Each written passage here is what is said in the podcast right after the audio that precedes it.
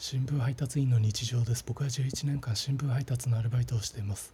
長官配達で楽しいことは何にもありません。ただ一つだけいいことがあるとしたらこの時期日の出の時間が早くなってきました。長官配達中マンションの12階に上るんですけど12階から明るくなった東の空を見て思うんです。